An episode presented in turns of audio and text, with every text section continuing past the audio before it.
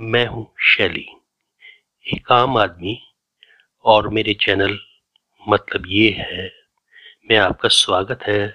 Welcome खुश आमदीद दोस्तों, कुछ समस्याएँ हमारे जीवन में धीरे धीरे अपना सर उठा रही होती हैं, मगर हमें उसकी गंभीरता का अंदाज़ा ही नहीं होता।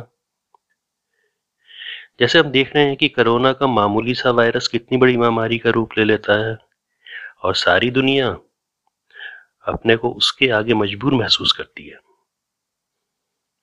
इसी तरह एक समस्या जिसका हम अभी सही सही अंदाज़ा नहीं लगा पा रहे हैं, वो है ज़मीन के अंदर जमा पानी का तेज़ी के साथ गिरता हुआ लेवल अभी 24 मार्च की खबर पंजाब के फरीदकोट से थी, जहाँ सूखे जैसे हालात बन गए और लोग दूर दूर से आकर नहर से ट्रॉलियों और दूसरी गाड़ियों में पानी भर भर कर ले जा रहे थे। वैसे तो इस प्रकार के हालात कहीं कम, कहीं ज़्यादा सभी राज्यों में बन रहे हैं। मगर आज हम अपनी बात पंजाब के हवाले से करेंगे और इसके कारणों को भी जानने और इसके हल के बारे में बात करेंगे। तो शुरू करते हैं। सरकारी रिसर्च के मुताबिक इसका मुख्य कारण कुछ इस तरह से है। पहले मैं सरकार की बात कर लूँ, फिर अपनी बात को जारी रखेंगे। पंजाब सरकार के डिपार्टमेंट है, पंजाब सॉइल कंजर्वेटर और central underground water level board. इसने एक सैटेलाइट, जिसे उपग्रह भी कहते हैं, के ज़रिए एक सर्वे किया और ये बताया कि उन्नीस तक तो मामला पिचासी परसेंट तक ठीक था कोई बड़ी दिक्कत नहीं थी। मतलब ये है कि अगर आसान शब्दों में इसको आपको समझाऊं, अगर एक मोहल्ले में दस घर थे, नौ लोगों के घर पानी था, बस एक या दो लोगों के घर में पानी नहीं था तो कोई बड़ी बात नहीं समझी जाती। क्यों? वो एक, दो घर, बाकी नौ घरों से पानी लेकर अपना काम चला लेते थे। मगर अब हमारे वैज्ञानिक बता रहे हैं कि आज से लगभग 16 साल बाद, यानी कि दो हज़ार सैतीस तक 2037 तक, पाँच पाँच परसेंट इलाकों में भी ज़मीन के नीचे का पानी खत्म हो जाएगा। इसको और आसान लफ्जों में दोबारा से समझें कि दस घरों में सिर्फ़ एक घर की ज़रूरत के आधे से भी कम पानी जो है वो उपलब्ध होगा। स्थिति का अंदाज़ा लगाना कोई मुश्किल नहीं है, क्योंकि ये हालात अभी से नज़र आने शुरू हो गए हैं। आगे बढ़ते हैं। सरकारी संस्थाएँ, धान या चावल की खेती और घरेलू इस्तेमाल के पानी के ज़्यादा इस्तेमाल को इसका जिम्मेदार मानती हैं। क्योंकि धान की खेती में पानी का ज़्यादा खर्चा होता है और कुछ हम लोग भी घर के कामों में गैर ज़िम्मेदारी से काम लेते हैं। नहाने, धोने, कपड़े और साफ़ सफ़ाई की ज़रूरत से ज़्यादा पानी वेस्ट करते हैं। अब आते हैं हम मतलब की बात पर। मतलब ये है कि उन बातों पर भी ध्यान दें जो सरकारी संस्थाओं के या तो ध्यान में नहीं है, या फिर वो इसको बता नहीं रहे हैं। सबसे पहले ये जान लें और मान भी लें कि सरकारी डिपार्टमेंट में बैठे वैज्ञानिक और योजना बनाने वाले आपसे ज़्यादा सक्षम या दिमाग वाले नहीं हैं। क्योंकि एक अनपढ़ किसान खेत की मिट्टी हाथ में लेकर बता देता है कि इसमें क्या कमी है। मतलब ये है कि कोई भी योजना ज़मीनी और समस्या से जुड़े लोगों और सरकार के माहिर लोगों के एक साथ मिल बैठकर काम करने पर ही सही परिणाम या रिज़ल्ट दे सकती है।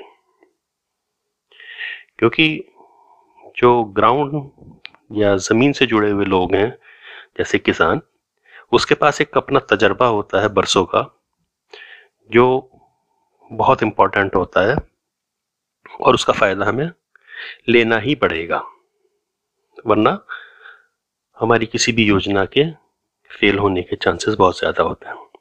मतलब ये है कि हर कदम पर आम जनता को अपनी ज़िम्मेदारी समझते हुए सरकारी डिपार्टमेंट्स को अपना फीडबैक और सलाहें वक्त वक्त पर देनी होंगी। ये ना समझें कि ये काम सरकार का और उन सरकार के जिम्मे छोड़ दिया जाए। दूसरी अहम बात जिससे नज़रअंदाज काफ़ी वक्त से किया जा रहा है। नंबर एक है फैक्ट्रीज का ज़्यादातर गंदा और ख़राब पानी। फैक्ट्री वाले ज़मीन में बोर करके ज़मीन के निचले हिस्से तक पहुँचा देते हैं। और ये गंदा पानी साफ़ पानी में जाकर मिल जाता है।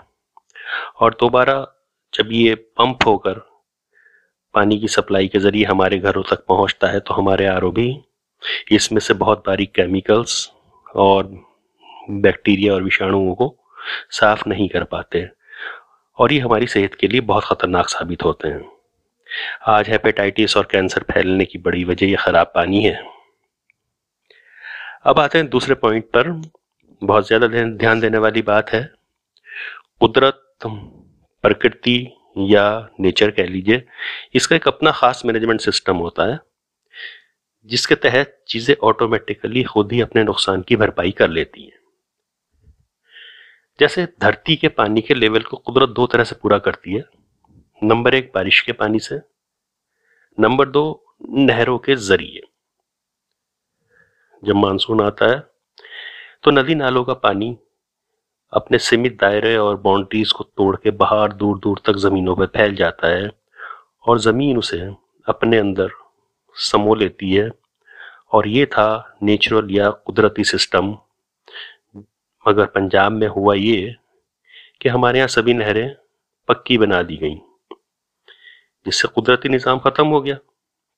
पहले हमारे यहाँ से एक्स्ट्रा बचा हुआ पानी जो ज़मीन में जाने के बाद बचता था, वो दूसरे राज्यों को जाता था। अब कुदरती ग्राउंड फिलिंग का निज़ाम ख़त्म हो गया। आंकड़े बताते हैं कि एक किलो धान के लिए। देखिए, हम बात कर रहे हैं धान की, ना कि चावल की। चावल और धान में फ़र्क होता है।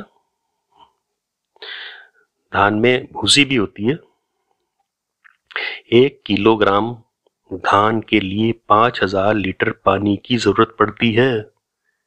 यह आंकड़ा अपने आप में बहुत हैरान करने वाला है।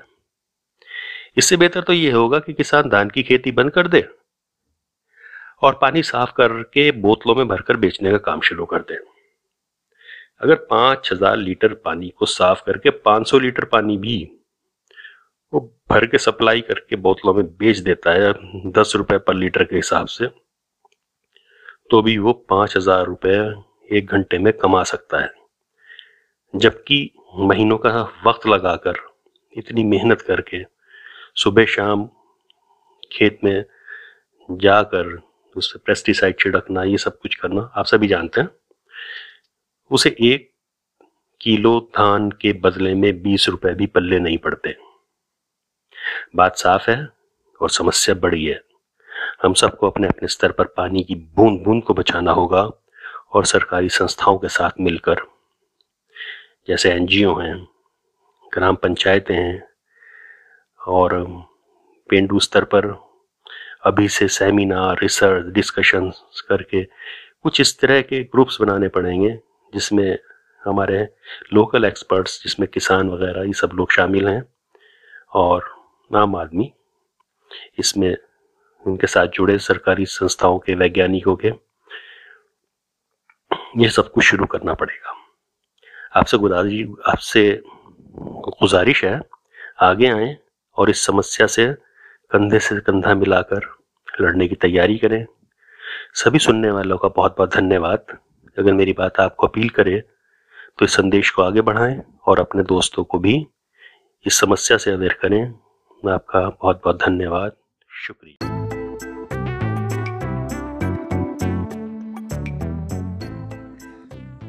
मैं हूँ शैली, एक आम आदमी। हमारे कार्यक्रम मतलब की बात में आप सभी का तहे दिल से स्वागत है। वेलकम, खुश आगे बढ़ने से पहले मैं आपको एक चीज़ का एक्सप्लेनेशन देता चलूँ कि हमारे इस पॉडकास्ट शो का नाम मतलब ये है था। जो अब किन्हीं कारणवश बदलकर मतलब की बात कर दिया गया है। टेक्निकल इशू है। शायद थोड़ा सा आपको भी ये चैनल एक्सेस करने में दिक्कत आ रही होगी। नए लिंक्स आपको फॉरवर्ड कर दूँगा।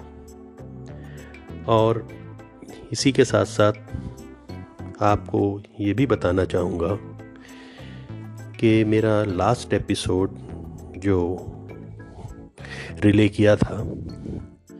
उसमें वॉइस क्वालिटी कोई बहुत ज़्यादा अच्छी नहीं थी।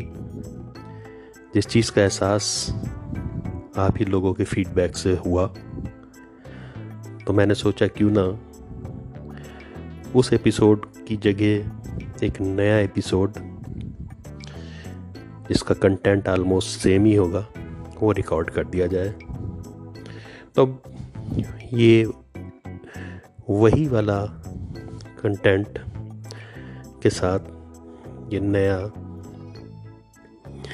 एपिसोड आपकी खिदमत में हाजिर है, जिसमें हम आपको, आपके वोट और आपके वोट से जुड़ी हुई अहम जानकारियाँ देंगे और इससे जुड़ी हुई समस्याओं से कैसे निपटा जाए, ये भी बताएँगे।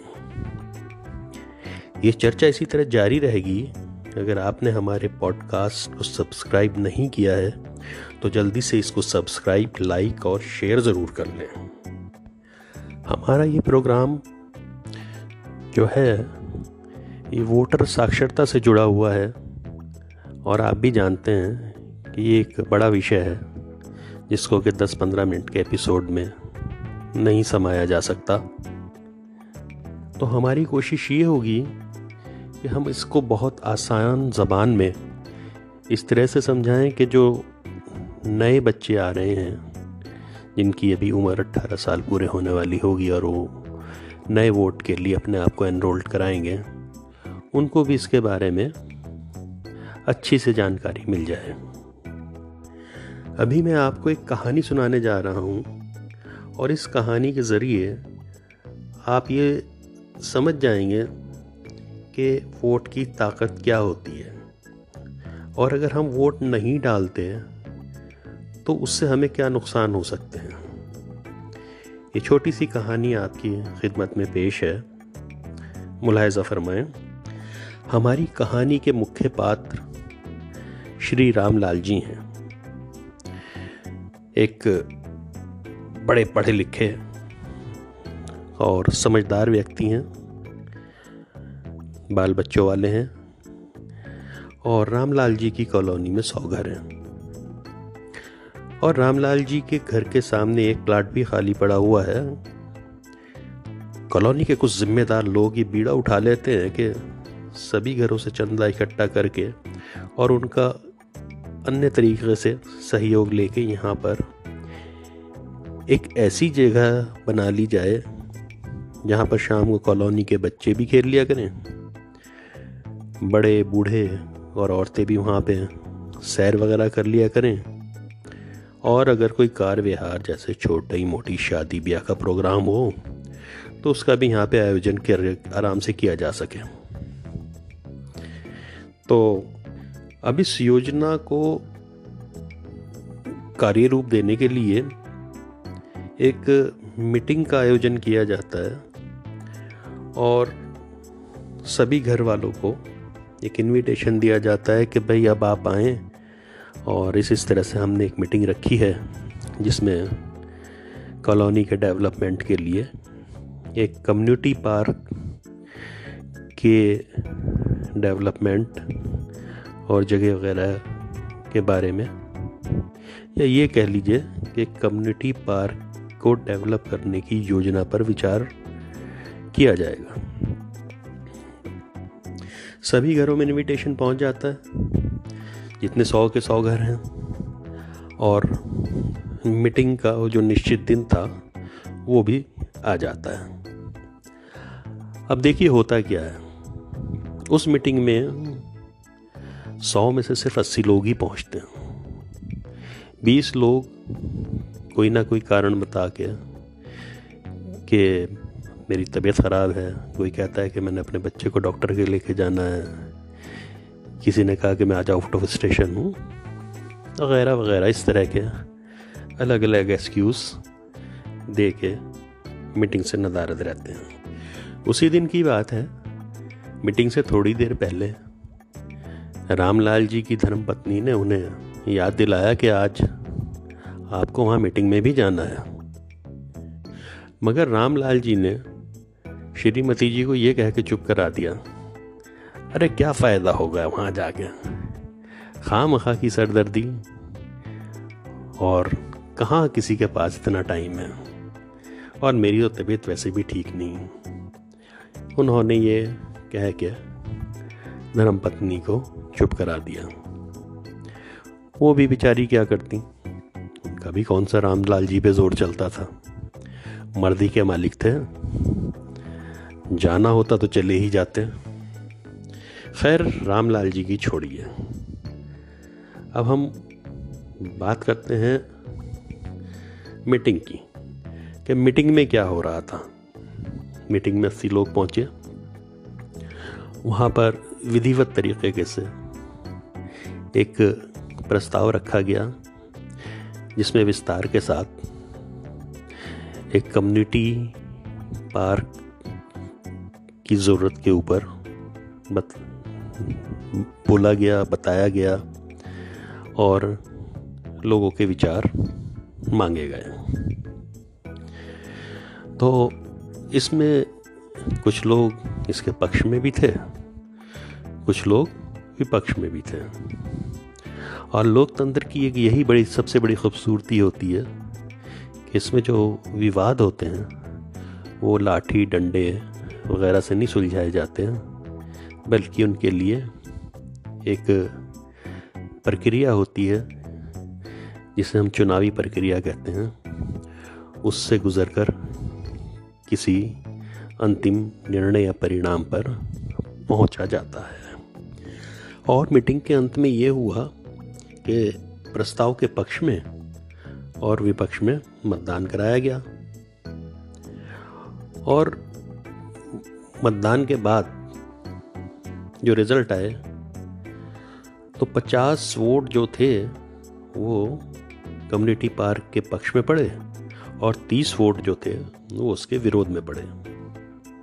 और ये निर्णय हो गया कि वो जो रामलाल जी के घर के ठीक सामने वाला प्लॉट है, वो सस्ता भी है और कॉलोनी के दर, बीच में भी है तो उसका सौदा कर लिया जाए और एक साल के अंदर अंदर उस प्लाट का विकास कर दिया जाएगा। विकास की बात हो रही है, कुछ और मत समझिएगा। आप इस बात को भी याद रखिएगा कि वोटिंग में 20 लोगों ने हिस्सा नहीं लिया था। और उन 20 लोगों में से नौ घर ऐसे भी शामिल थे जिनके मकान इस प्लाट के बहुत नज़दीक थे।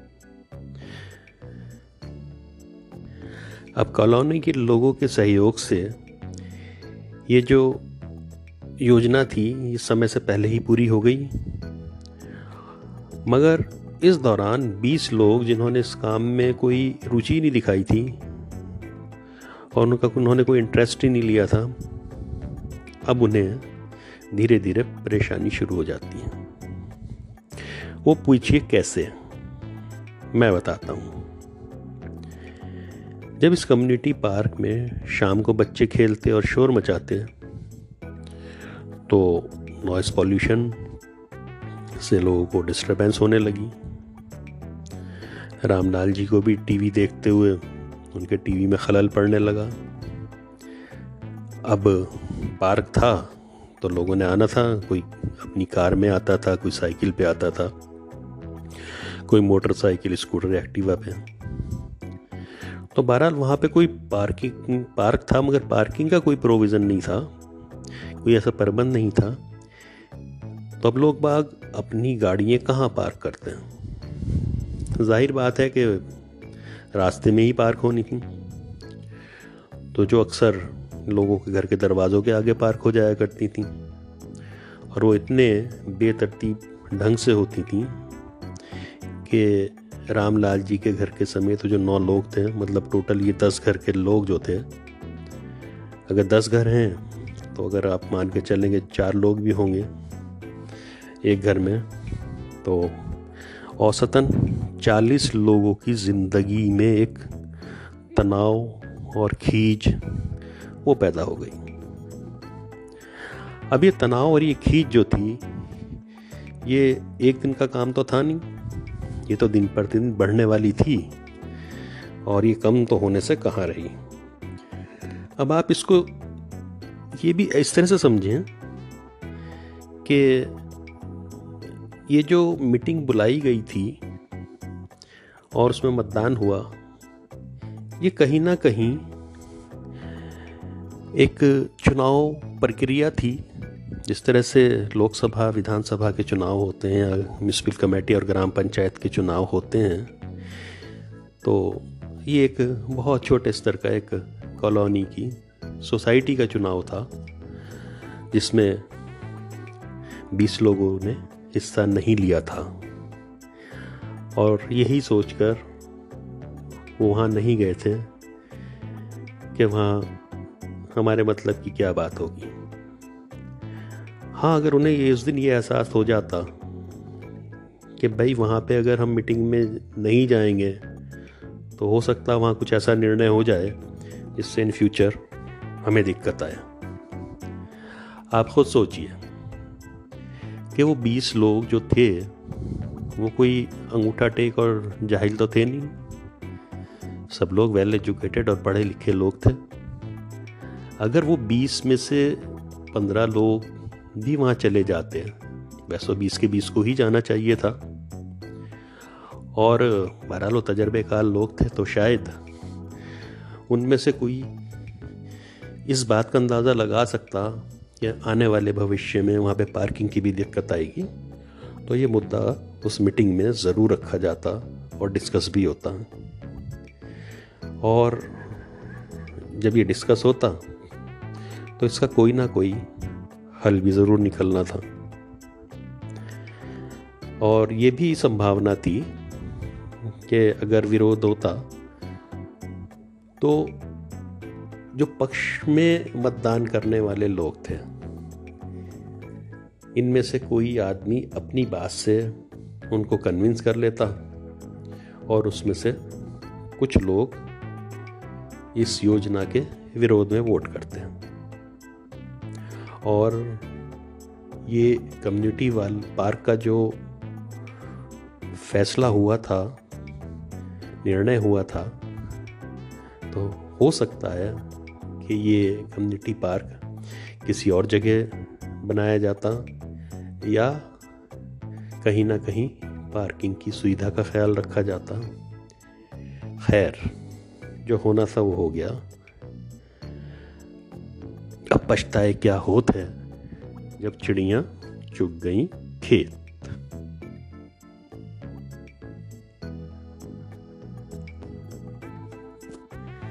मेरे ख्याल से आप समझ ही गए होंगे कि हमारा वोट, हमारा हक दिलाने में हमारी कैसे मदद करता है। कभी भी किसी के बहकावे में खुद को वोट करने से मत रोकिएगा। ये मत सोचिएगा कि मेरे वोट देने से क्या होगा।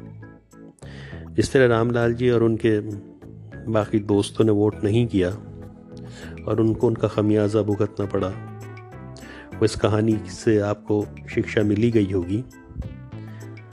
हाँ अगर वो वोट करते तो शायद ये नौबत ना आती। तो ये एक छोटे स्तर की बात थी।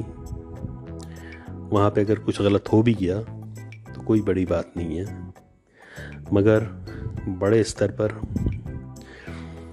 हमारे ग्राम स्तर पर या शहर के लेवल पर या स्टेट के लेवल पर या पूरे देश के लेवल पर कोई चुनाव हो रहा है तो उसमें आपको अपना मत, अपनी राय ज़रूर देनी है। और जब तक आप अपनी राय नहीं देंगे, तब तक सही फैसले भी नहीं होंगे। आपको ये मानना ही पड़ेगा कि वोट में इतनी ताकत है जो आपको, आपका हक दिलवा सकता है। तो आप लोगों से मेरी यही गुजारिश है कि सर्दी हो, गर्मी हो या बारिश, घर से निकलें और अपने बूथ पर पहुँचें और अपना वोट ज़रूर ज़रूर ज़रूर ज़रूर डालें। अब अगली कड़ी में आपको बताएँगे कि नया वोट कैसे अप्लाई किया जाता है, कैसे बनवाया जाता है। और इसके बाद अगली कड़ियों में वन बाय वन अगर आपने घर चेंज किया है तो आपने अपना वोट भी नए एड्रेस पे बनवाना होगा। आपके वोट में, नाम में कोई गलती होती है पते में कोई गलती होती है स्पेलिंग में कोई गलती है तो उसमें किस तरह से सुधार हो सकता है, उसका क्या तरीक़ा है, इन बातों को हम अगले एपिसोड्स में विस्तार के साथ बताएँगे। शायद आपने भी कई बार देखा होगा कि लोग कहते हैं कि अरे भाई, अभी पिछली बार ही तो ग्राम पंचायत के इलेक्शन हुए थे। उसमें वोट दिया था। एक साल भी नहीं हुआ। हमारे विधानसभा के इलेक्शन आए तो लिस्ट में मेरा तो नाम ही नहीं है, मेरा वोट कट गया।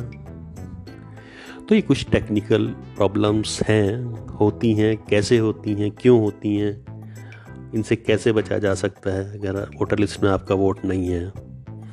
तो आप अपना वोट कैसे हासिल कर सकते हैं और कैसे उसको कास्ट कर सकते हैं? तो ये खैर कोई बहुत मुश्किल चीज़ें नहीं हैं। ये बहुत आसान बातें हैं। बस हमें मालूम होनी चाहिए। मुझे अंत में मैं आपको ये छोटी सी बात बताता चलूँ, जो हमारे विज्ञान के गुरुजी हमें नाइन्थ, टेंथ में जब पढ़ाया करते थे तो कहा करते थे। वो हम में से किसी को खड़ा कर देते थे, पूछते थे, ये सवाल हो जाएगा? और हम कहते थे, गुरुजी, ये तो हमें आता नहीं। जब हम उन्हें ये कहते थे, हमें आता नहीं तो कहते थे कि, तुम्हें क्यों नहीं आता? जो चीज़ तुम्हें पता नहीं है, वो तुम्हारे लिए कठिन है, वो तुम्हें नहीं आती। जो चीज़ तुम्हें पता है, वो तुम्हारे लिए आसान है और कठिन नहीं। तो हमारा उद्देश्य इस एपिसोड के ज़रिए और आने वाले एपिसोड्स के ज़रिए आप लोगों के लिए आसानी पैदा करना है। तो आप जुड़े रहिए हमारे साथ आने वाले वक्तों में भी। और तब तक के लिए अलविदा, गुड बाय।